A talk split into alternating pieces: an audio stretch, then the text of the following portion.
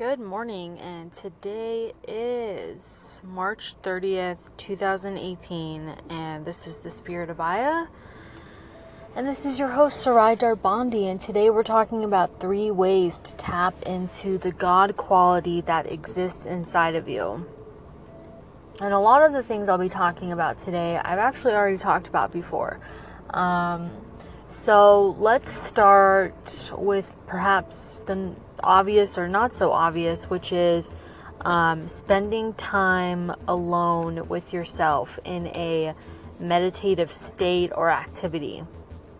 So, you know, meditation can be done in a lot of different ways. It doesn't have to be in your rooms in silence, you know.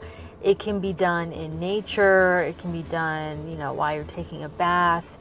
Um, it can be done anywhere, you know, lying down um, at your work desk. And it really, all it takes is tapping into that inner knowing um, inside of yourself that holds the key to all of your problems and all of your solutions. Sometimes, when we're going through transitions in life, or when we're grieving, or when we're angry, or we just, you know, you feel hopeless you don't really tap into that part because I I would go on a limb here and say just you're in a different state of consciousness. But the moment you decide to shift back into and reconnect with that God quality in you through meditation, through intentionally deciding to choose to connect with that part of yourself, you will notice that that wisdom comes up pretty immediately. Um, you will notice a shift in your body, in your mind, in your emotion. Um, and so, for, for those who are listening, I'm pretty sure most of you have done a psychedelic before. So, this isn't really too hard to tap into. Um, but if you really have no clue, I mean, really just sitting um, and beginning to um, anywhere, you know, sitting anywhere and begin to connect with your breath. And um, start listening to yourself. You know what is what is the inner chatter, and you want to work on quieting that, and then allowing, you know, the more infinite wisdom to come through. You know, sometimes when we ask ourselves questions, when we get quiet enough, our higher selves will come through and give us an answer, and not our ego. Um, so that's one way. Another way um, can be, let's see, um, connecting with our inner God quality. You know, and sometimes this can show up in relationship dynamics, romantic, platonic, any type of relationship, right?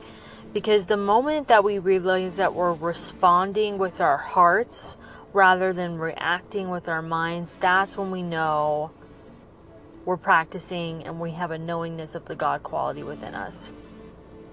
It's very difficult to respond with your heart all the time. Um, quite impossible.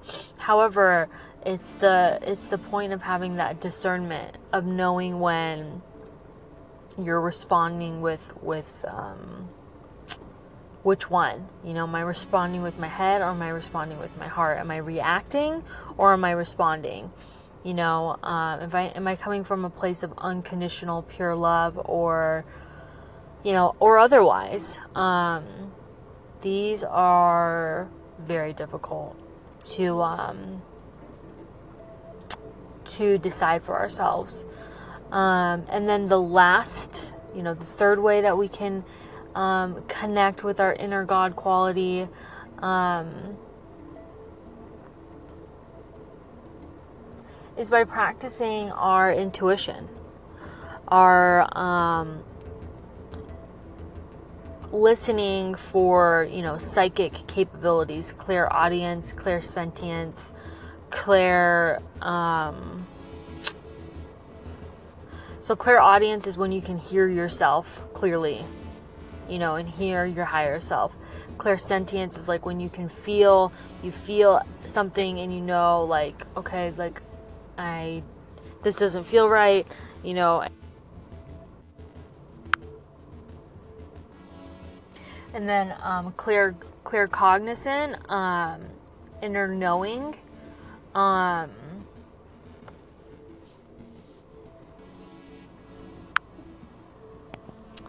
and then there's Claire. I know I had to look it up because I knew I was forgetting one. Um, right, clairvoyance, which is like the the one you usually hear, right? Um, clear seeing.